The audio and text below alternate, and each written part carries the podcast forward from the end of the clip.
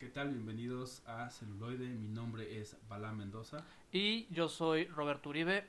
Una emisión más de esto que es Celuloide. La otra perspectiva. Y ahora nos vamos a enfocar en dos grandes actores. Les tenemos un nuevo frente a frente. Y tenemos, eh, bueno, un actor y una actriz. Exactamente. Entonces, bueno, bueno, en general, ac- actores. Eh, interesante, tienen Ah, una sí. carrera Bastante prolífera, y pues han hecho también... diversa. Diversa, ¿no? Muy diversa. Sí, muy diversa. Una, unas hasta dirías que, bueno, necesita pagar la renta porque también todo Así el de mundo diversa. así de diversa. Y otra, este, pues también muy reconocida tanto por la academia y distintos medios, ¿no? Uno de ellos, empezando por las damas, es Charlize Theron. Y el otro es Christian Bale. Y bueno, como ya han visto en emisiones pasadas, hacemos, eh, elegimos tres eh, Películas cada quien. de- del actor o de la actriz. Se comparan un poco, más o menos en una línea de tiempo, porque pues igual es una, eh, una línea de tiempo, una filmografía importante, ¿no? Para ambos. Sí. Es, como decíamos, muy, muy diversas. Hay cosas que son súper comerciales. Hay Cosas que son más de de culto. culto, ¿no? Películas independientes, eh, roles difíciles también, ¿no? Sí. Entonces, pues, Que de los cuales los dos han tenido que transformar su, su cuerpo. así es, ya está, digámoslo así, de formar Ajá. en, en ambos casos, ¿no? En el caso de Charlize Theron, pues fue cuando hizo Monster, que interpretó a Eileen eh, y este, que fue una asesina serial de Estados Unidos, y pues bueno, ella se, se hizo con muchas cosas Muchos props. Eh, ajá, muchos props en- en- para darle esa impresión, ¿no? Y, Sí. algo que platicábamos justo antes de, de entrar al aire era que a Charlize Theron pues le pasó un poco lo que le pasó a Leonardo DiCaprio, que también mencionamos en episodios pasados, ¿no? Que era, pues es muy, muy bonita. De hecho, ella, ella era modelo, entonces, eh, pues le encasillaron mucho en esos roles como de Como de esposa o... cosificada, por así decirlo. Exacto, sí, como esos roles de, ah, pues es mujer bonita, la ponemos en este tipo de roles. Y este y de repente llega a Monster, hace Monster y hace toda esta transformación Que sorprende a pues, a todo el mundo. A todo el mundo, sí, sí, sí. Academia, entonces dijeron, ok. Y entonces ya le empiezan a considerar como a otros roles distintos, ¿no? Y empieza a tener como otro giro su carrera. Y en el caso de Bale, bueno, pues a él le ha tocado ir escalando, digamos, poco a poco. Pero cuando se van dando cuenta de su versatilidad y del compromiso que llega a tener, o sea, sabemos que es uno de los actores que se compromete tanto en el papel que hasta se altera, ¿no? O sea, sabemos que llega a subir exageradamente de peso o bajar de la misma manera, ¿no? O sea, ¿Qué fue lo que hizo en tanto en El el Maquinista. maquinista, pero también en Batman? en Batman también le subió y también en American Hustle también. Sí, al final es como Juega. Compromiso de decir, Ajá. ok, este, este personaje es así y yo quiero interpretarlo que sea lo más realista, lo más apegado a que eso, a ese personaje, ¿no? Al tipo de cuerpo que se imaginan, etcétera. Entonces, Y entrando de lleno, pues vamos a hablar de, de una de las primeras apariciones que tuvo Charlize Theron en el cine y es de Devil's Advocate, Advocate, el, abo- el aguacate del diablo o el abogado del diablo. es que es muy parecida a la palabra. De hecho hay varios chistes sí, con la- respecto de Abogado y sí, de- de- del- hay un meme, digamos, avocado, ¿no? Que es aguacate en inglés y abogado. Y cómo lo pronuncian en Ajá. Estados Unidos.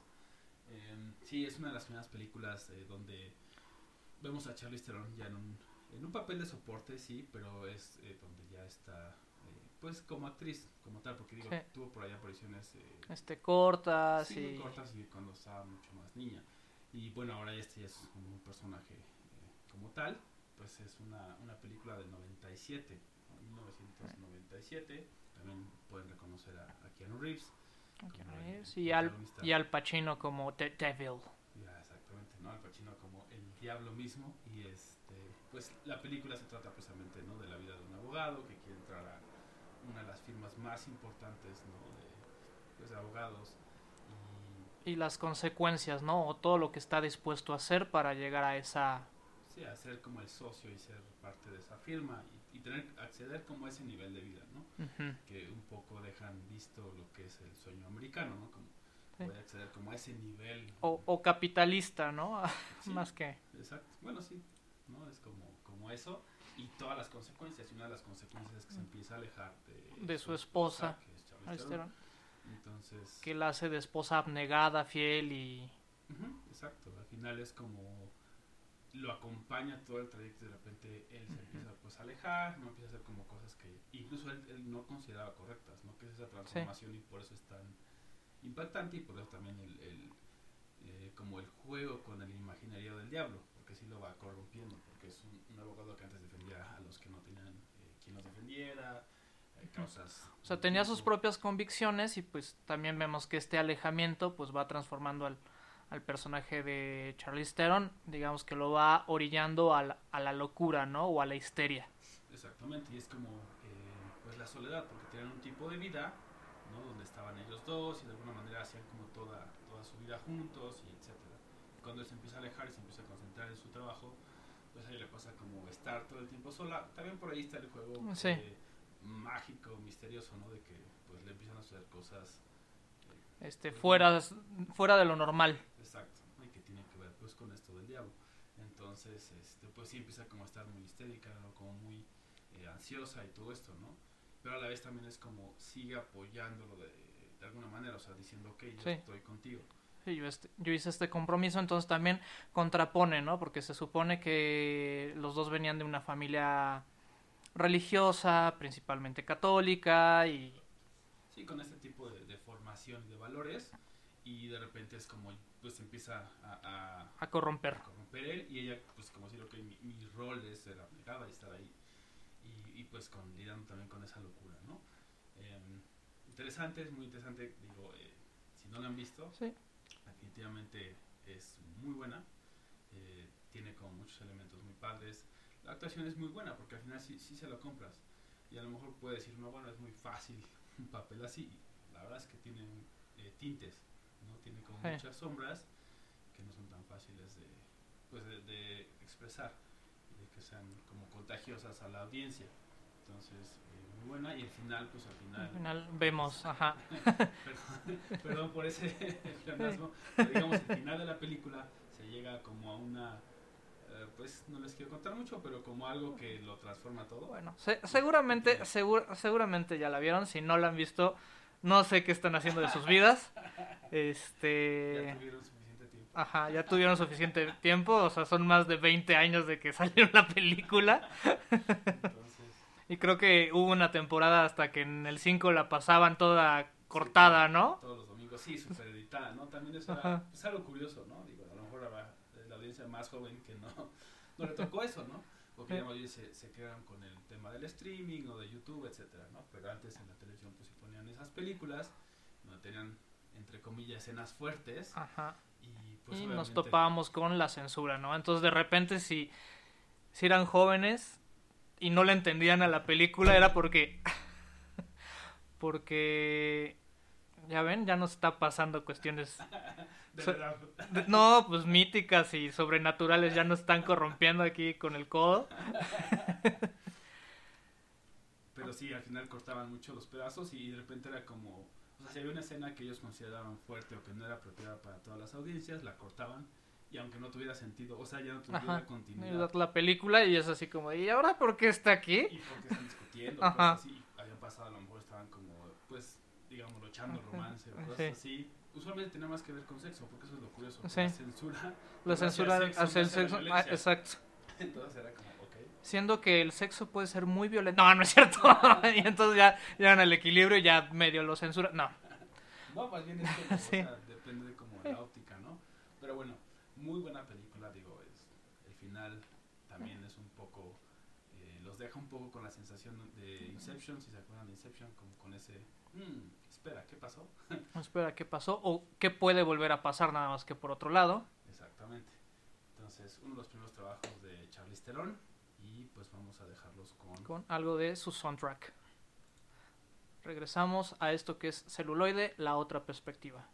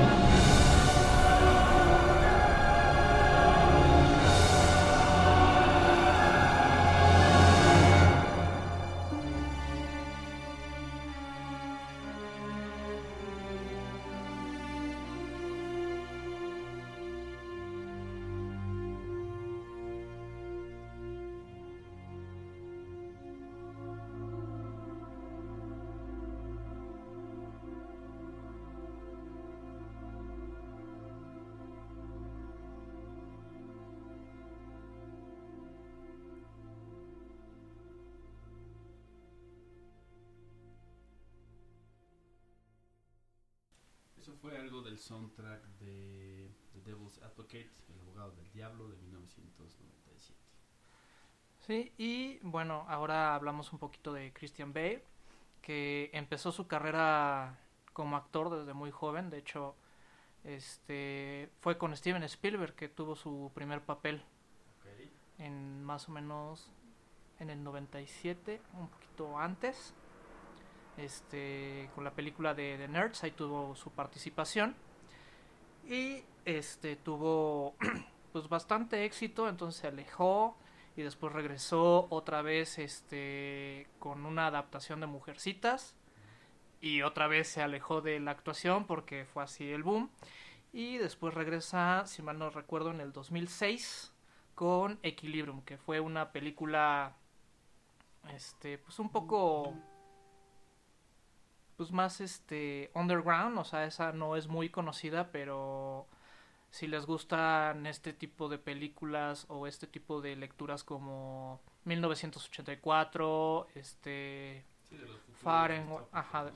Fahrenheit, Un Mundo Feliz, este Equilibrium les va les va a encantar porque justamente aquí se supone que existe la Tercera Guerra Mundial y estamos viviendo las consecuencias de la Segunda Guerra Mundial. Digo, de la Tercera Guerra Mundial. Entonces se crea un estado totalitario que busca regular este Como todas las actividades de, sí, pues, de los ciudadanos en general, ¿no? Como altamente Sí. Y tienen este se administran una droga que también es como para el control social y justamente este estado totalitario que recuerda un tanto a Franco, de hecho tiene su policía o su fuerza de control, que en uno de sus mejores agentes es este Christian Bale, que manejan una unos, un arte marcial que según esto sale de, de las matemáticas. O sea, es- esa escena a mí se me hace muy padre cuando te lo La explican. explicación es como muy, Ajá, muy buena. Muy, lógica que dice que por estadística, o sea, solo hay ciertos puntos en ciertos momentos donde puedes atacar sin ser herido en este por, por las balas. De, de los, de los, digamos, de los enemigos, Ajá. del oponente, ¿no? Porque se supone que como no están controlados o no son conscientes de, De sus acciones. de sus acciones, entonces por instinto siempre por van a ciertos lugares o hacen cierto, o sea, ciertos ciertos, movimientos. ciertos movimientos. Entonces, si uno conoce esos movimientos, puede adelantarse o prever. Sí, es un poquito como premonición científica, entre Ajá. comillas, no es como decir, me voy a colocar aquí y aquí no van a dar porque estadísticamente, ¿no? Y digo, la explicación, por eso decimos, es muy buena, ¿no? Y, y te llena y, o sea, es, es ciencia ficción, aclaremos, ¿no? Pero es como muy buena, o sea, si les gusta todo ese tema de la ciencia ficción, de los mundos Ajá. distópicos, o si han visto, por ejemplo, V de Vendetta, que es como mucho más conocida, vean Equilibrium y creo que les va, Les va a gustar. mucho sentido, les va a gustar. Y entonces, pues, llega un momento donde obviamente nuestro protagonista se da cuenta de la farsa del Estado totalitario y pues se voltea en contra de, de ellos. Y obviamente como tiene todo ese conocimiento, pues se vuelve como el enemigo público número uno, ¿no? Eh, pues al, al tener como este, se le llama gun fu, ¿no? De- como kung fu, pero de arma, ¿no? De gun. Sí, y Katanafu. Porque también combina, o sea, es lo más noventero que se pueden encontrar, o sea, es así de todos los que son este jugadores de rol asiduos en los noventas y jugaron Vampire the Masquerade o todo esto del mundo de tinieblas, se basan también mucho en, en esta película y Sí, viceversa. En, en las referencias. Y sí, como que tenía como mucho esa influencia todavía. Es de 2002, si no me equivoco. Entonces todavía tiene como ese feeling muy noventero. Sí. Y este... Casi a la par de Matrix también. Sí, o sea, no tenía mucho y tiene como todo ese feeling, o sea, está como dentro de la misma línea, ¿no? De que hablábamos eh, fuera del aire, que era Dark City, ¿no? Este, Ujú. Matrix, y luego viene esta, y tiene como esa misma sensación, como decimos, es de ciencia ficción distópica, ¿no? Un mundo que está en el futuro, pero en un futuro no tan brillante para la humanidad, que o tiene un gobierno totalitario como en este caso, o algo pasó, ¿no? En el caso de Matrix, eh, computadoras, y etcétera. Sí, Entonces sí, sí les gusta y fue un regreso pues bastante oculto, ¿no? Después de ahí también Christian Bale ya como que no brilló tanto, Sí, pasó un, un tanto... pues, desapercibido, y ya después Digo, si lo comparamos contra Batman, por Ajá, ejemplo, ¿no? O sea, exacto. es donde donde mucha gente mucha gente conoce. ajá y tiene como toda esta fama, ¿no? Pero en ese momento, pues no, o sea, realmente no, no, Sí. no hay comparación en cuanto a la exposición que tenía ante el público y ante el, mismo Hollywood, ¿no? Por ejemplo. exactamente y pues bueno ahora los dejamos con algo de Equilibrium Y regresamos aquí en celuloide.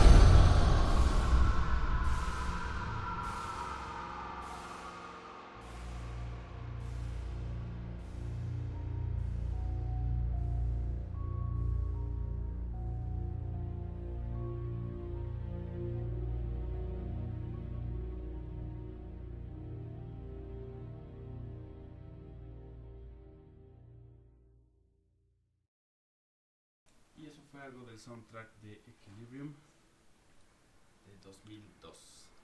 Y bueno, ahora eh, retomando un poco eh, las biografías las biografías de Charlize Theron, pues bueno, ella es originaria de Sudáfrica y de hecho su primera participación es en la película Los hijos del maíz 3.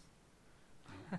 Sí, sí, ok. Hubo también ahí toda una secuela que al final también está eh, basada ¿no? en, en las novelas de Stephen King, por si Sí. así ligándolo de nuevo a uno de los episodios pasados, y por si no habíamos hablado suficiente de que muchas películas están hechas o basadas a través de libros, pues otra más.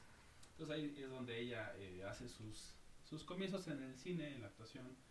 eh, ah, después tuvo algunos roles menores hasta que empezó como a tener un poquito más de papeles, como hicimos con El abogado del diablo, ¿no? con Keanu Reeves Al Pacino. Después hizo una película que es producción de Disney, que es mi gran amigo Joe, que es la de- con este, eh, pues gorila, ¿no? Gigante y todo esto. sí, Eh. la ubican. Y eso decimos como que es como muy diverso, ¿no? O sea, de venir del abogado del diablo, de repente tener se, se brinca una cuestión más infantil más infantil, ¿no? Con otra dinámica, otro tipo de, de personaje, ¿no? Y después de eso, pues bueno, va teniendo como mucha, eh, mucha más relevancia. También tiene como mucho, ha sido como muy usada en los eh, anuncios, ¿no? Como hablábamos. sí de- hablábamos fuera de ar- fuera del aire este que uno de los comerciales más icónicos de Dior es justamente uno donde sale Charlize Theron Ajá, y se hace como, o sea, y hace mucho de eso, porque al final, pues, eh, siempre estuvo muy, muy latente su carrera como modelo, no, no solo como actriz.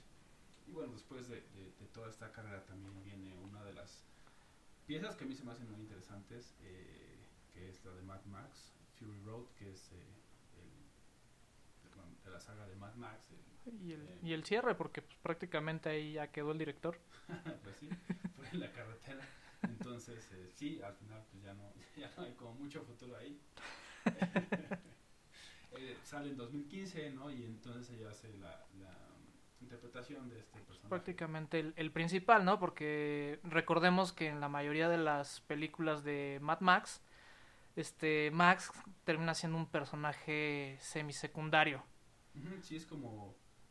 Lo podemos ver como que es. Las películas son realmente del mundo y que a este personaje le pasan cosas y, y sucede que está por ahí. Lo ver Exactamente. Sí, sí, sí, o sea, de... Y un poco el director era como lo que decía.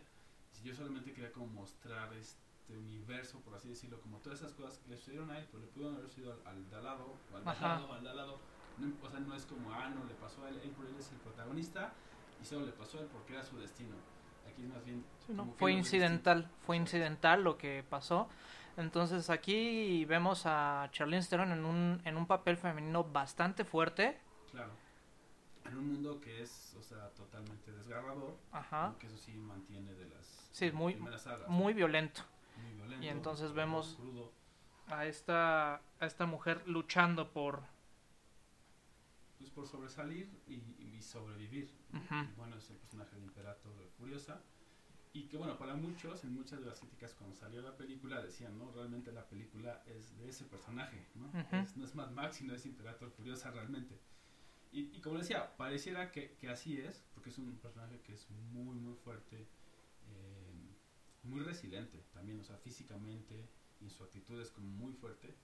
Y pues de repente Mad Max pues está como más, entre comillas, a la deriva, ¿no? Y también está haciendo lo mismo. Al, al final es como que les decía, de, el mundo, te- ese mundo te obliga como a hacer, ¿no? Solamente una cosa, o una presa o, O, o cazador. o un cazador, ¿no? Y estar como esa actitud de sobrevivir como a cualquier costa. Entonces, se vuelve interesante ver ese, ese personaje, cómo se desarrolla, porque al principio puede ser como muy fácil decir, ah, pues es, eh, entre comillas, parte de los malos, ¿no?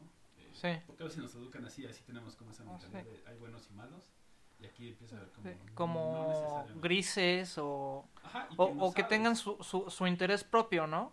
Exacto, y que, no, y que no conoces, y que al final, a través de la película, vas descubriendo precisamente... las motivaciones y todo lo que lo que mueve al personaje y lo que a mí me gusta mucho de esta película es que existe así como la, i- e- el ideal ¿no? así como en, en pie pequeño la tierra de la leche y la miel o sea el, el- el valle escondido aquí también existe la tierra verde un lugar donde todavía tiene agua donde todavía Sí, florecen las cosas, no es un desierto inmenso.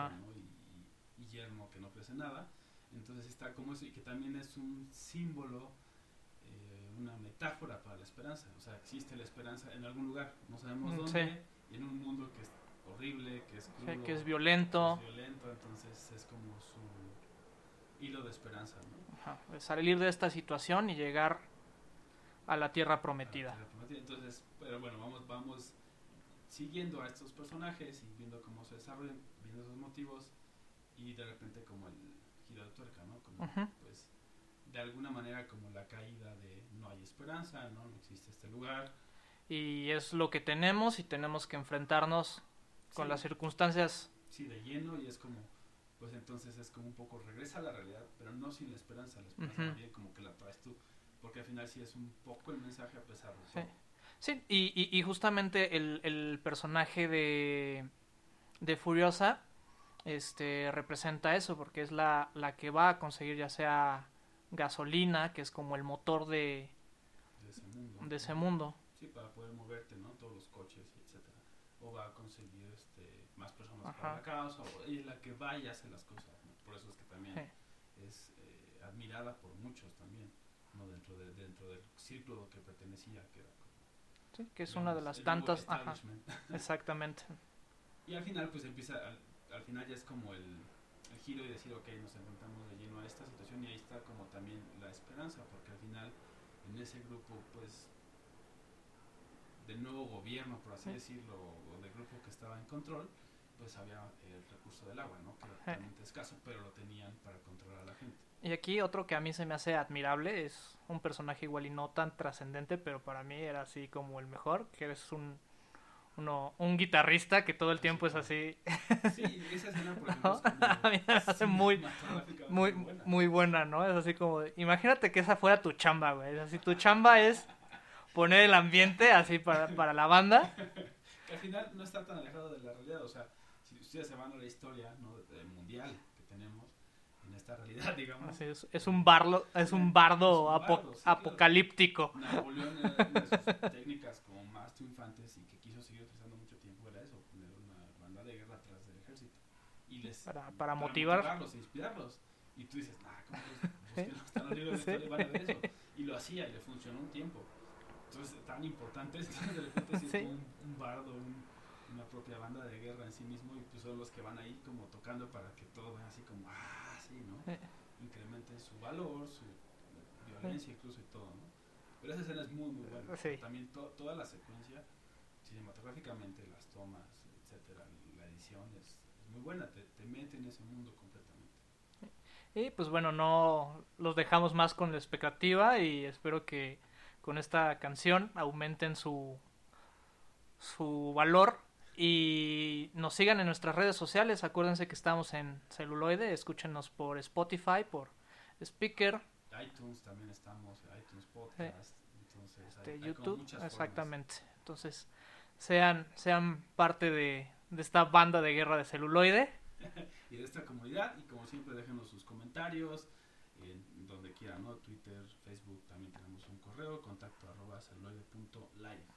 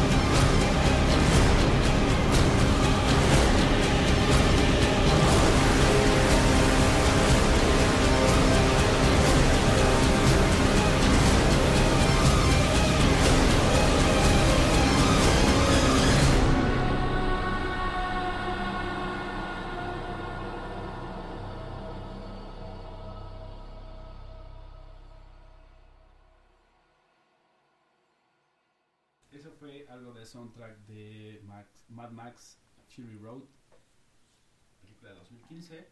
Y ahora, Sí, y ahora nos vamos con una de mis películas favoritas, así te lo puedo decir abiertamente y con orgullo, de tu top este, de mi top así, 5, top 10, top 3, yo creo que de mi top 10. top 10. Sí, de mi top 10, este igual protagonizada por Christian Bale y Hugh Jackman, dirigidos por este Nolan, Christopher Nolan. Christopher Nolan. Y me refiero a The Prestige o El Gran Truco. El gran truco le pusieron acá.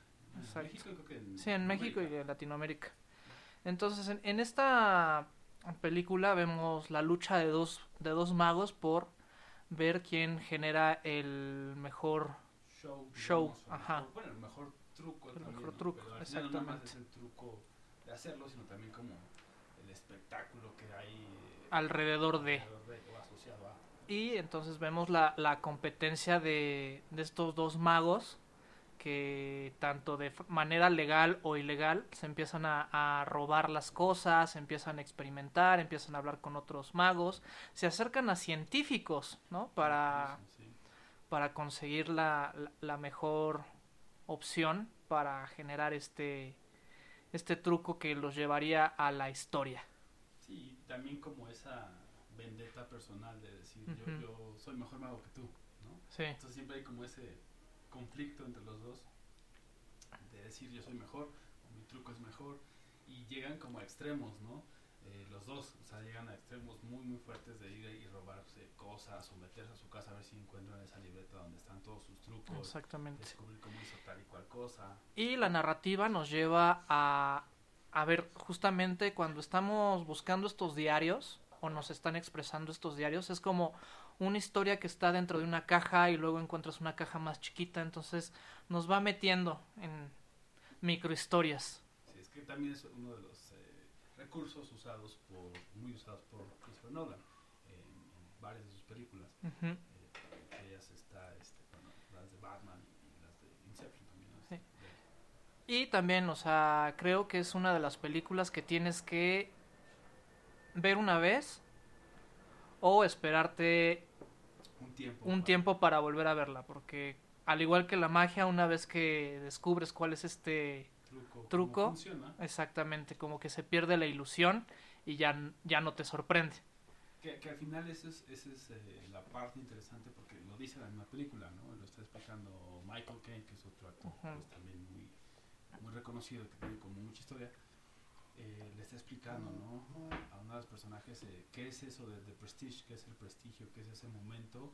Eh, dice, puedes hacer el truco, pero si no tienes ese prestige, ese, ese como showmanship, esa forma de mostrar las cosas de una manera entretenida, de una manera que les que a la vez les diga que no es posible, pero que no se espanten, entonces el, el truco no funciona, no tiene esa ilusión.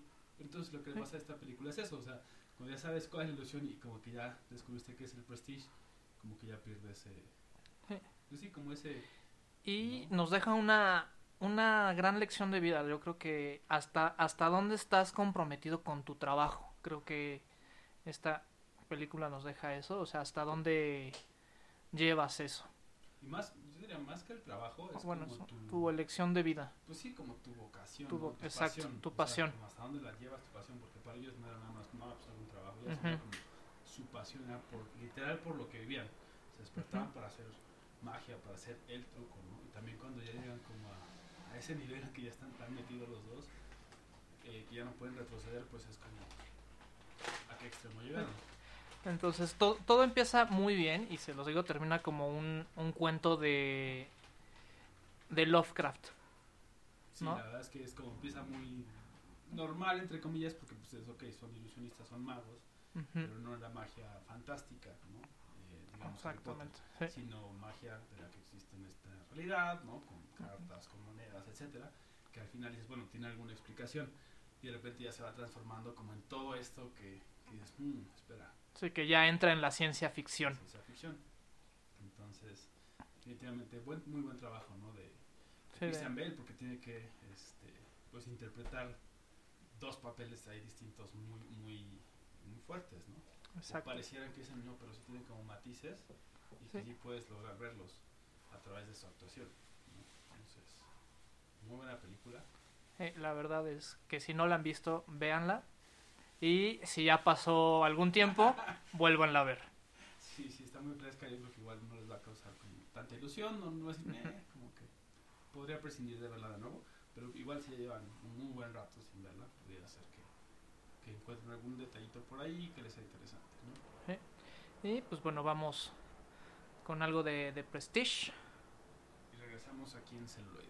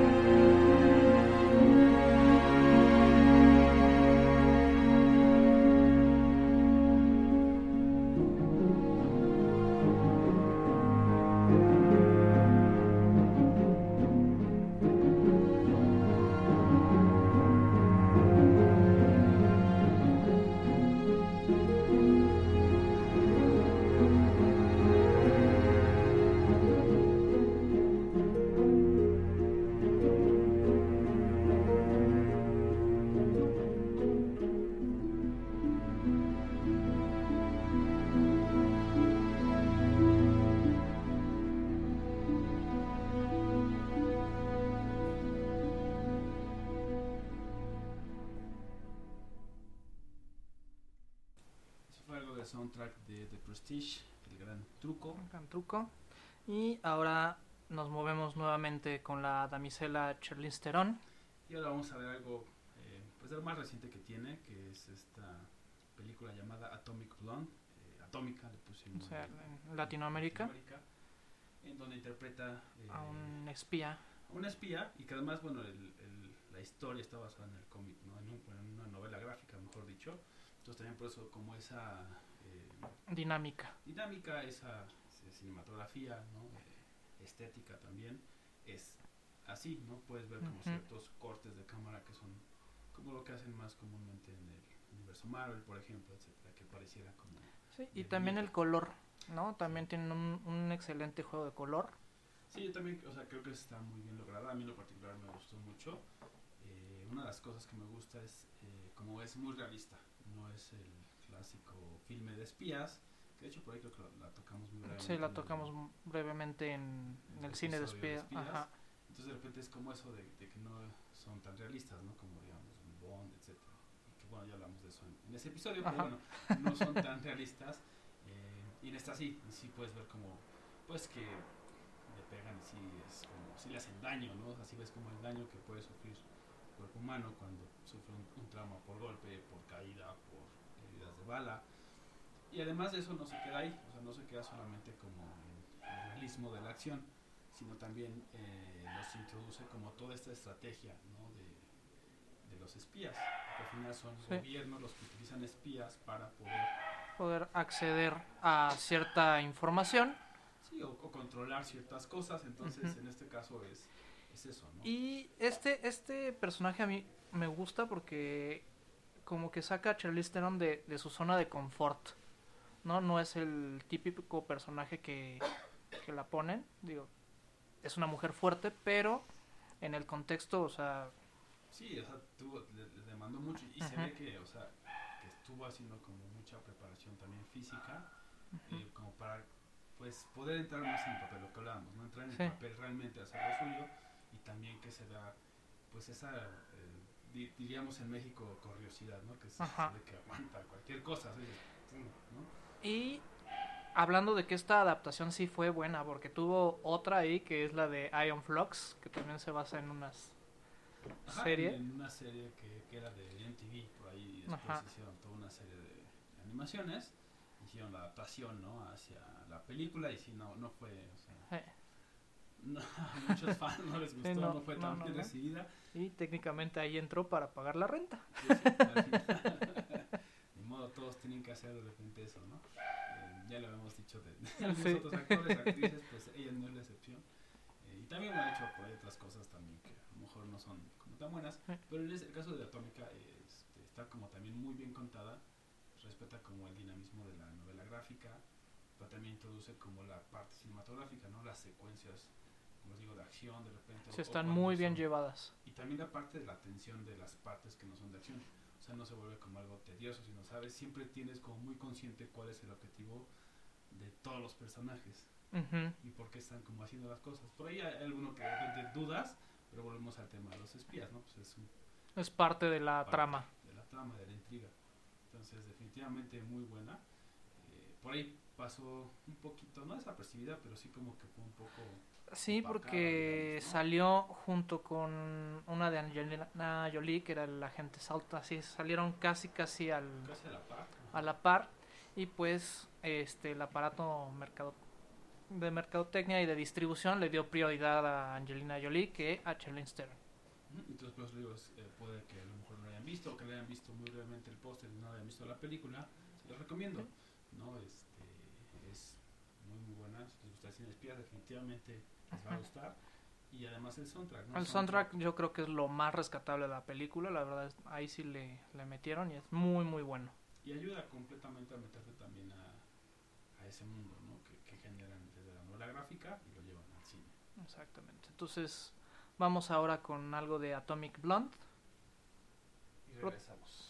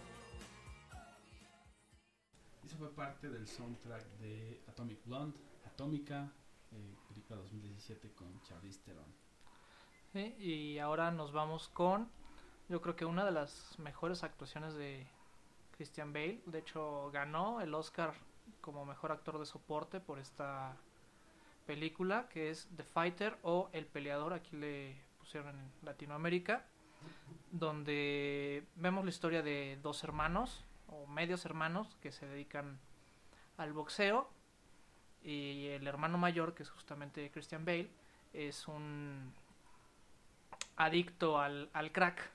Entonces su carrera nunca des- Despega. despega. Sí, pues al final em- empieza a afectarle, ¿no? Ajá. o sea, empieza como a tener estos temas de adicción y pues no.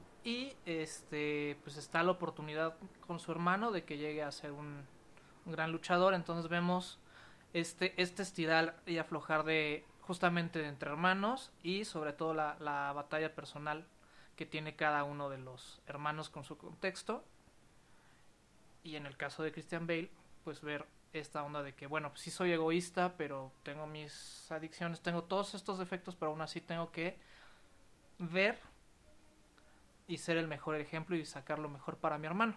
Sí, para que digamos tenga eh, una oportunidad de ser ese soporte pues, indirecto. porque Sí, indirecto, sí, sí, sí. que, eh, digamos, no que no lo pudiera hacer, ¿no? Su hermano menor, sino que obviamente si ve que su hermano sale adelante y que está ahí, lo y no está mal, ¿no? Porque pues las drogas pueden llegar a, impactar todas las partes de, de la vida de una persona, pues obviamente verlo ahí es muy Sí. distinto. Entonces tiene como ese, quiero hacerlo por él, ¿no? Y a la vez también, pues, lo que eso lo saca, ¿no? Digamos, Sí. de ese contexto. Y este pongo esta película porque sí es un, un parteaguas en su carrera, porque de aquí viene de hacer este Batman.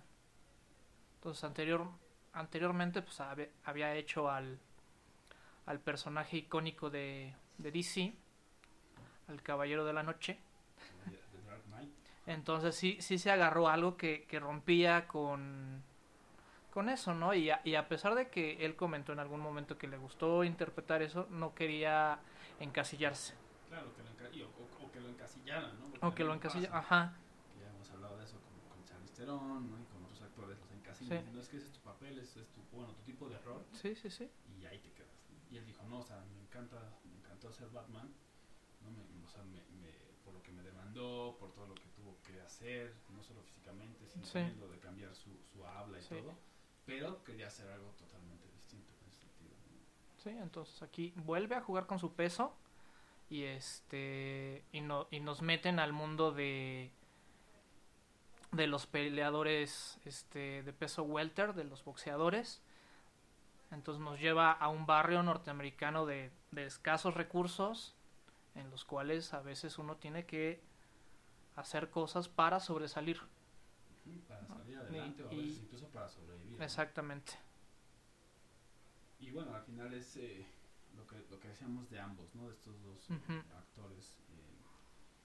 Cómo pueden llegar a ser tan diversos en sus papeles y comprometerse tanto y, y- y que de repente eso, ¿no? En esta película, por ejemplo, le, le valió el, el Oscar.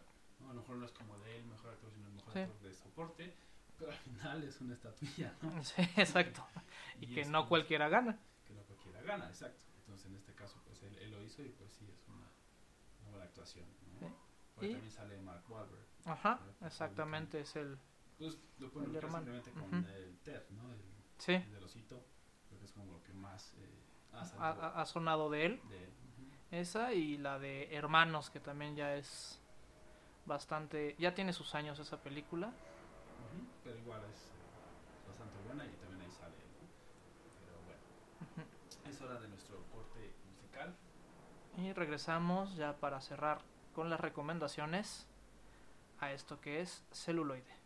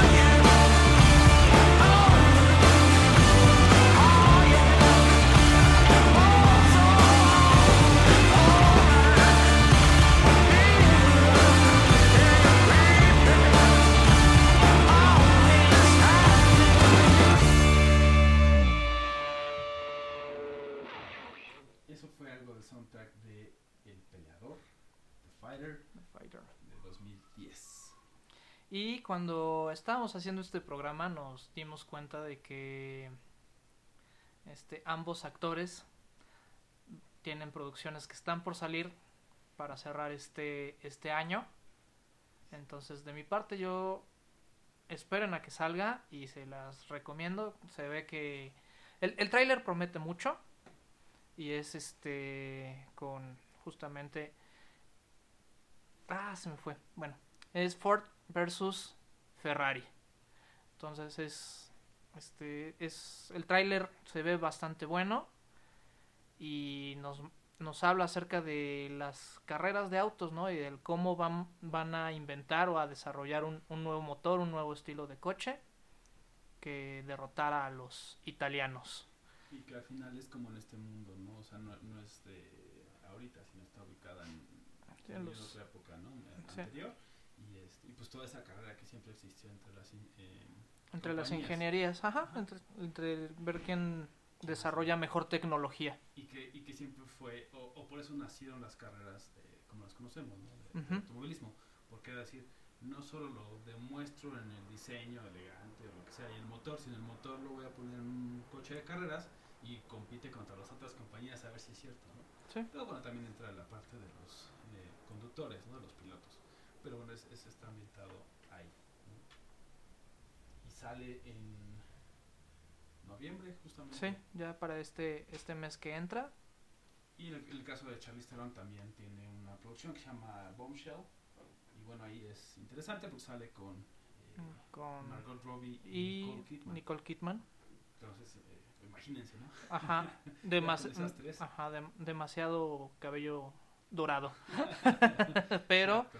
Y bueno, que tiene sentido, pues Bombshell es Sí, sí, en sí. Estados Unidos como eso, ¿no? Como esa mujer totalmente despampanante y hermosa y, Sí, y y- solamente rubia, ¿no? y las tres son este pues muy muy atractivas, muy muy muy bellas, ¿no? Físicamente son.